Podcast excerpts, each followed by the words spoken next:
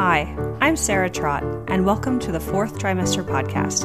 I'm a new mama, and this podcast is all about postpartum care for the first few months following birth, the time period also known as the fourth trimester. My postpartum doula, Esther Gallagher, is my co host.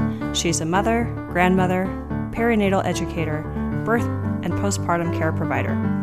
Fourth trimester care, our topic, is about the practical, emotional, and social support parents and baby require. And importantly, it helps set the tone for the continuing journey of parenting. Hi, this is Sarah Trott. Welcome back to the Fourth Trimester Podcast. I'm here with my co host, Esther Gallagher. Hi, everybody. Hi. Today we have a great topic, which is all about visitation and visitors. And it's a topic we've touched on and discussed as part of other episodes. But today this is a dedicated deep dive on the subject. So, Esther, you've had so much experience working with postpartum parents, and the subject comes up constantly from what you tell me. Mm-hmm. Yes, it does. And, you know, when I'm uh, fortunate enough to be working with clients who I'll be both their birth doula and their postpartum doula, we usually have an opportunity to speak about what's it going to look like when you're postpartum and who's going to visit and why and how and what they need to maybe know to make good decisions around that. But I do find that it's, um, it's an interesting uh, situation when I'm on the other side, not having worked with clients prenatally. Um, it's always interesting whether or not, but when I'm working with them just for postpartum care, often these questions are coming up in the first two weeks. Um, and or situations are arising that are either quite lovely or to be um, brutally honest, very, very stressful for new parents uh, when uh, visitors arrive and really just either don't understand or don't want to understand how vulnerable new parents are on every level. So I thought it's time for us to just do that little deep dive. And I want to reiterate something from past episodes and say that while I will be speaking using the term breastfeeding parents specifically, I am not emotionally excluding any parent. Okay. I think that, as I've said in the past, the metaphors of how we care for our children are deep and abiding. And while I do have the tendency to focus on the physiology of breastfeeding and the hormone changes and all of the things that are happening simultaneously, there is always so much going on. Um, when there is a new family member uh, in the home and uh, and there's quite a lot of adjustment that has to happen and it's always lovely if people can be very very respectful of that reality um, and i'm hoping this podcast episode will will address um, not only the why but perhaps a little bit of the how sarah uh, is going to jump in uh, with questions um, and so uh, we'll just get started. So I want to say um, that you know when there's there's a new baby in the house, um, everything's disrupted. Sleep is disrupted, eating is disrupted, uh, self care, brushing your teeth, going to the toilet, uh, um, brushing your hair, like all of the daily routines are disrupted as you are um, responding to somebody whose needs are 24 7 and broken up in very, very short increments, uh, whether that's eating or sleeping, um, relative to their developmental state. So it's sometimes difficult for people who haven't been pregnant and or haven't been going through the adoption process where everything is on somebody else's time frame to walk into your home and be sensitive to uh, that very fundamental fact that you are you you are biologically emotionally socially and spiritually attuned to somebody who at any moment will fall asleep wake up need a diaper change need a burping rinse and repeat um, and that doesn't seem like such a big deal. Oh, people show up, we visit, it's no big deal. I have to take care of the baby. Um, but if you're doing that on little or no sleep, if that baby's sleeping while your visitor is there, um, that two hour nap you might have had could be the nap of the day that keeps you sane for the rest of the 12 hours that you're up against currently. So, um, I think that I'm going to just kind of go through my little list of uh, things that it would be really, really lovely if our listeners, um, particularly those who don't have babies, uh, could really think about and really, really take into consideration and wrap your minds and hearts around uh, before you decide that it's important for you to visit somebody with a brand new baby. So, at the top of my list is that parents with new babies, especially in the first three months, and all the more especially in the first six weeks, because babies are not in any kind of rhythm or routine uh, yet. Um, that that parents really must sleep when the baby sleeps.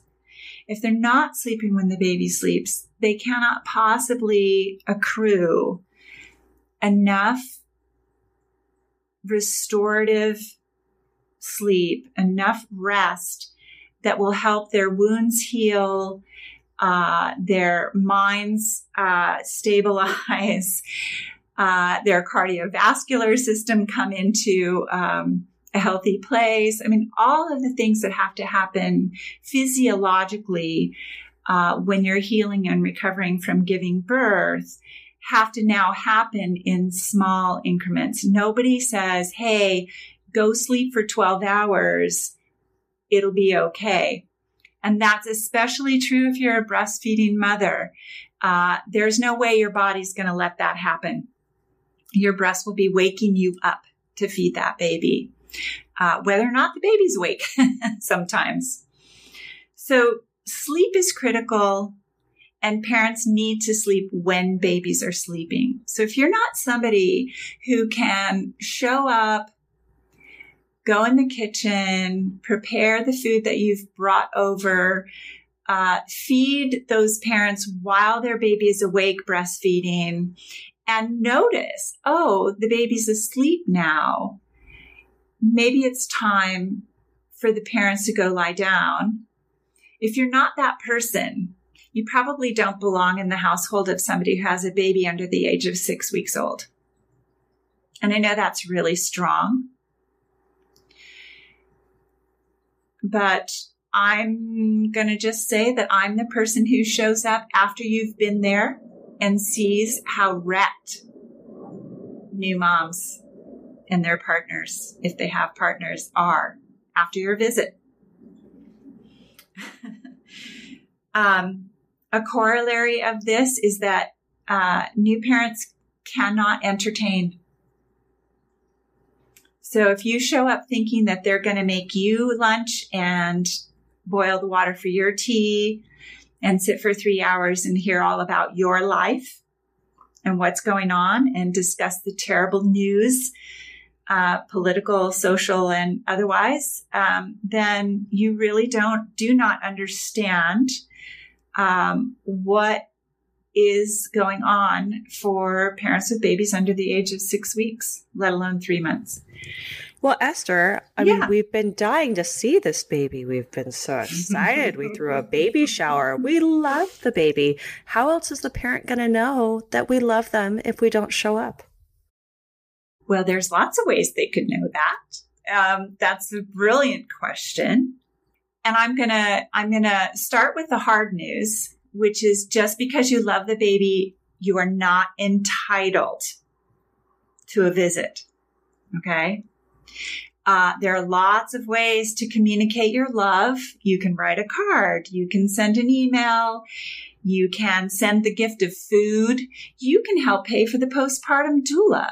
You can ask politely in a non-obtrusive way, um, what are the ways that would, that you think would be really helpful to you um, right now while you're healing and recovering and learning about your new baby. Uh, you can think about how patient you might want to be and communicate how patient you're willing to be between now and whenever those parents determine that in fact they are ready and able to have a visit. And you can respect whatever boundaries those parents have expressed in terms of that. We're not ready. Uh, we need two to six weeks to integrate these big changes we're going through. We love you. We're looking forward to seeing you, but we need some space around ourselves to heal and recover. So let's say I'm mom and I thought about this beforehand and I told my friends, I'll probably need some downtime. I've been thinking about it. I'll let you know when I'm ready. Mm-hmm. But I'm so excited to show off my baby. Don't I need to just buck up and make it work and warm some hors d'oeuvres and open the champagne and show off my perfect baby? Well, that's so lovely because, of course, parents very much are so, you know, excited and proud most of the time and, and, and really right out of the gate can make some big mistakes about all that because they feel so good on day two that they say to people, Oh my gosh, we can't wait. And then by day five, when they've invited friends over, they're a little bit of a train wreck and they really can't handle it, right? I mean, you probably remember the changes, right, Sarah? Like the first couple days postpartum, you were sort of surprised how great you felt. I know I was. and I and this oh, is a oh, long time ago. I remember this 40 years ago. well, I slept so great that first day. That was fantastic. wow. right? And my baby just mm. slept so well. Yeah. Yes. But things are changing so dramatically from day to day that any plans that we make today really, really could be subject, hopefully, to veto on the day that we planned them for. And so that's another approach, right? That's something to keep in your back pocket. You can say to people, Hey, we're thinking we'd like to, you, to have you over.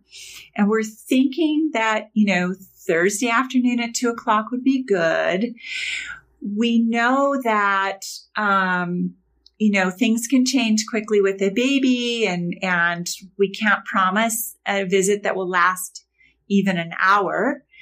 But if you feel like you want to perhaps drop by from two to three, we'll see how it goes. And I just want to warn you based on the advice of my postpartum doula that it may be that within the hour of seeing you as last minute as as half an hour or so, we may have to call and say we just can't do it. We just cannot do it today. So if you have those kinds of friends and family, let's hope you do, um, that can hear that and understand that you know something about your experience, um, then you're kind of good to go, right? I think all of this, the best thing about all of this would be if people can retain kind of imminent flexibility around these questions. Um, and not make any solid plans. I mean, the the problems that parents, new parents, run into again and again and again because we live in this long distance neo local society is they tell their parents they're pregnant and what their due date is, and their parents have already bought the plane ticket.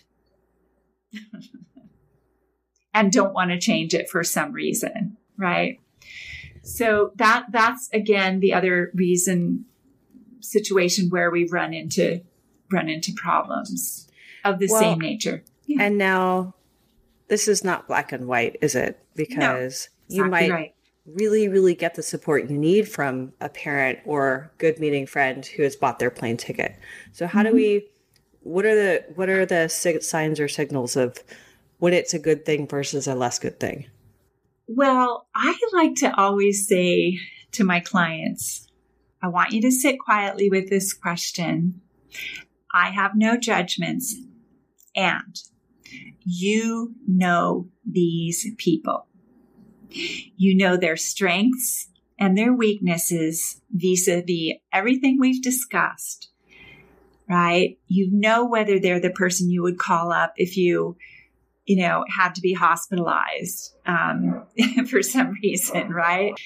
So when I'm working prenatally with couples, I ask them to sit quietly with themselves and each other, if they have each other, and ask themselves, you know, really without any form of denial, without the love you have for these people getting in the way, so to speak, each of these people who's ex- have may have expressed the desire to help you in some way, to show up for you in some way, to visit you, and they've told you when they want to come, whatever those that list of people is, go through individually and make really good decisions about whether or not this is somebody who you trust to be in your presence in a non judgmental way, in a non egocentric way, in a loving and helpful way, um, if they're in your home visiting you? Are they somebody that you can say, gee, I'm tired now. Uh, the baby's sleeping. I'm going to go take a rest. I can't talk any longer. Um, that that person can go entertain themselves outside your home and either return at an appropriate time or spend the rest of the day. Um, how does that sound, Sarah? Like just remembering to stop and not just have to say yes to everybody. And then the second part of that would be think about how you can communicate to people in advance about things like the kind of bandwidth you're having. So I kind of went over that earlier, but you can sort of set the stage, plant the seed, so to speak, and say things like, when we're ready for visitors, short, helpful visits are going to be what we can integrate. And then you tell people, you know, everybody gets the same message. It's one email sent to everybody, right? So there's no unfairness. We're not directing one set of people one way and another set of people another way. But grocery shopping, laundry, meal and snack preparation, baby care in the form of diaper changes and burping, uh, while you have a chance to use the bathroom yourself. So these are simple tasks. Most people ought to know how to do them. If they don't know how to do any of these tasks, then they don't belong in your house in the first six weeks, honestly. Right? Because how, really how like else that. can they be helpful? Huh? I'm just laughing. I mean, I like that. yeah, yeah. I mean, I think, you know, if they can hold a baby while you go to the bathroom, I mean, even people who are uh, somewhat infirm or, you know, elderly, if they can hold a baby and they want to hold a baby and they have a way to get into your home and out of your home safely in a timely fashion, great, right? Uh, and I think, you know, I think just having a realistic idea of what people are capable of and frankly, what they're not capable of. If they're not capable of not telling their terrible story of birth and postpartum to you when you're in the thick of your own story, which may or may not be terrible, um, you know, if they are not capable of some containment, uh, you might think twice about whether you're ready for them when you're in that very, very emotionally vulnerable state of the first six weeks postpartum. Now, the other approach, Sarah, in, by way of answering that desire of everybody who says, When can we come see the baby? Mm-hmm. Uh, I think the planes are approaching. Hold on. Yep.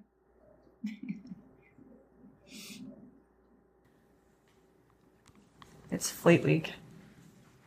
Esther, we did this. We did this last year too. We recorded on. I know. I remember bad timing. Um, so another bit of advice I've given to some parents, which has worked for some parents, but been mildly disastrous for others, is the idea that you're going to wait for a month or two, and then you're going to have a two hour potluck and everybody gets to come and everybody brings food and you'll have some non-parental adult who is the host. Um, so you, you designate that truly stellar friend. Maybe it's a friend to put on your shower for you before you have the baby. And they are the host. And that way you can leave. You can go upstairs to your own bedroom if that's a good place for you to take a break and get a nap while people are partying. Or you show up for an hour, eat other people's potluck offerings, and then you go before other people leave and they can party and you can get out of there. Because your actual physical bandwidth for something like this is going to be very short. Um, but this way, everyone who isn't sick can show up in one place, say hello to you, see your gorgeous baby, give you well wishes, have a meal with you, and then you're off the hook. Everyone's gotten the thing they say they wanted. I love that idea of having a gathering. Everyone comes. It's exactly the time you need. You know, it's when baby's going to be awake, ideally and mm-hmm. it's a great event to eat. Yeah, and you're and it's limited, right? It's mm-hmm. clearly boundaried by what mom can do, right? Mm-hmm. If she has to show up a little late, nobody's going to get hurt. If she has to leave a little early, nobody's going to be hurt, right? You know, now that we've sort of hit some of the how to's I'm going to circle around to the whys. And I'm going to start by saying this, and that's that parents in the first three months are in such a state of physiological, social, emotional, and spiritual transition. And that's an energetic process. It, it can become exhausting for some it, it very quickly. Uh, and, and what can be exacerbating of that is when the attention and energy is drawn away from them in this project to something that they really don't have the energy for, which is pretty much everything in my many years of observation. And this is why I say uh, again and again that to new parents and about new parents that you don't owe anyone your birth story. That each time you tell your birth story, if it is not uh, a moment of joy and empowerment, that you are not obligated to revisit things about your experience with people uh, other than those people who you wish to. Um, just because you went through it, uh, that can become uh, tra- traumatizing and re traumatizing. Um, and that you uh, should not be put in the position to have to manage others at all.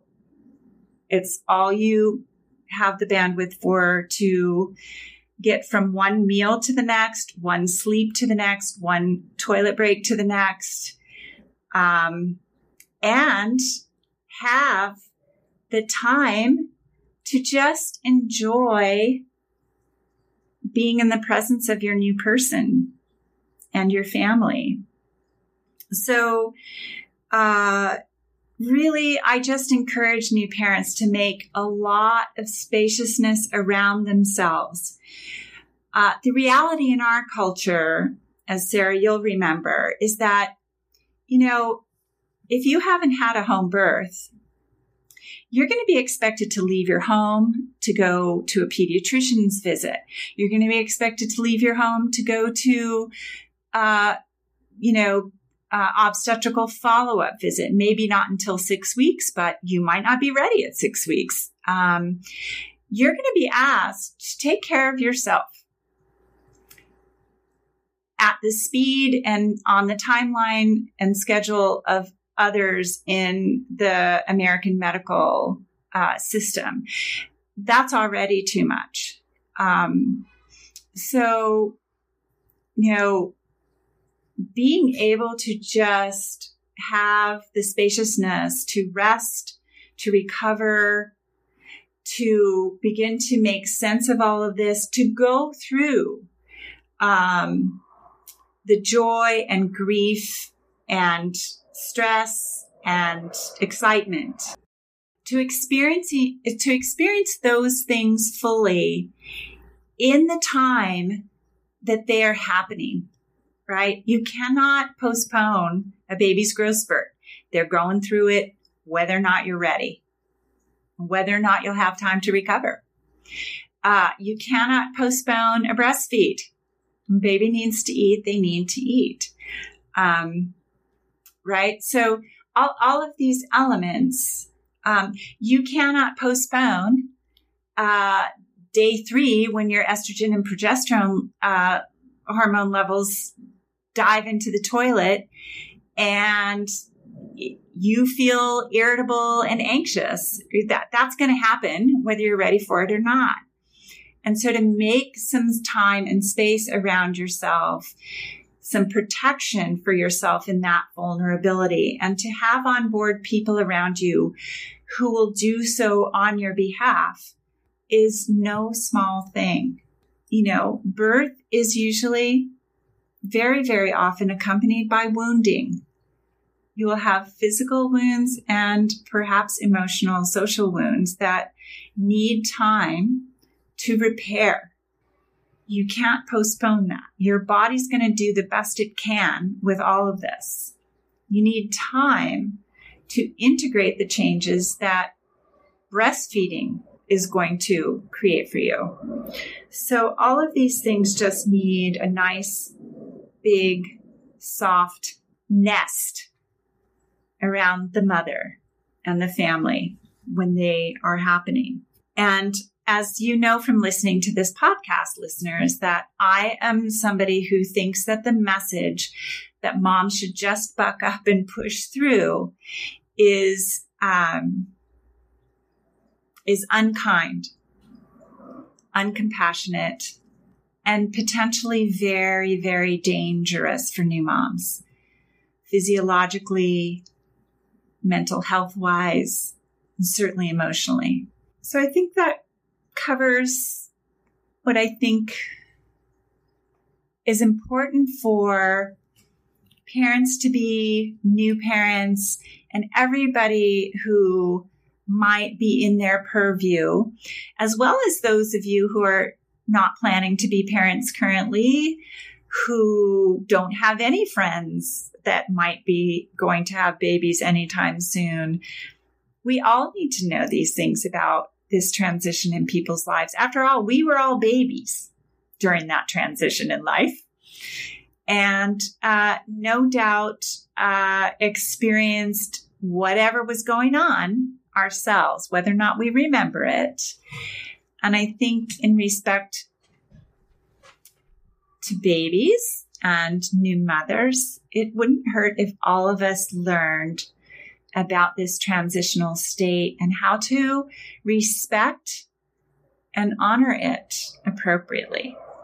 Thank you so much for sharing your wisdom, Esther. As always, we've learned so much from you about this topic. In particular, I would love to follow up with you on this subject as it relates to outside help for the family, mm-hmm. because I think these topics can be confusing and overlap, mm-hmm. right? Yes.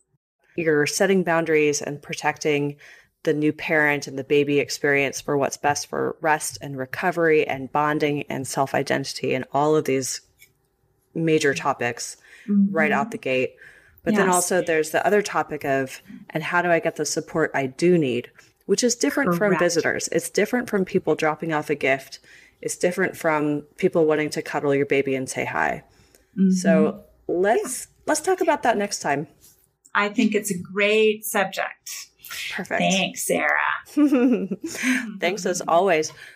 So I think now is a good time for us to sign off. I want to remind all of our listeners that we have a website, which is fourthtrimesterpodcast.com. Please go and sign up for our newsletter so you can be reminded of every time we publish an article and hear other great stuff from us too, which is outside of the podcast. So thank you, listeners. We love you so much hang in there, share the podcast with every new and expecting parent in your life, and we'll talk to you next time. Yay! Bye. Bye. You can subscribe to this podcast in order to hear more from us. Thank you for listening, everyone, and I hope you'll join us next time on the fourth trimester. The theme music on this podcast was created by Sean Trott. Hear more at soundcloud.com slash Sean Trott. Special thanks to my true loves, my husband Ben, daughter Penelope, and baby girl Evelyn. Don't forget to share the fourth trimester podcast with any new and expecting parents. I'm Sarah Trott. Goodbye for now.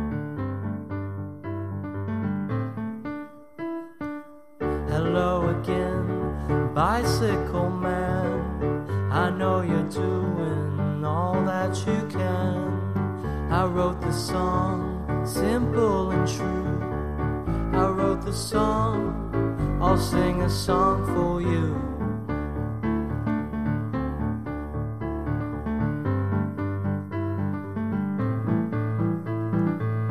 You got your wheels, you got your gears.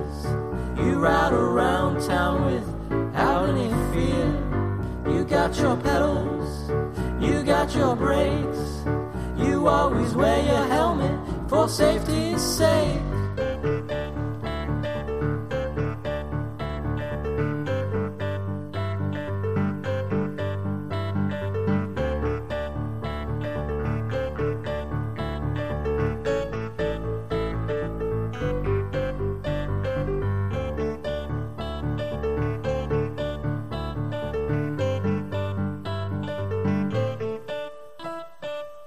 Hello again, bicycle man. I know you're doing all that you can. I wrote this song, simple and true. I wrote this song, I sing a song for you.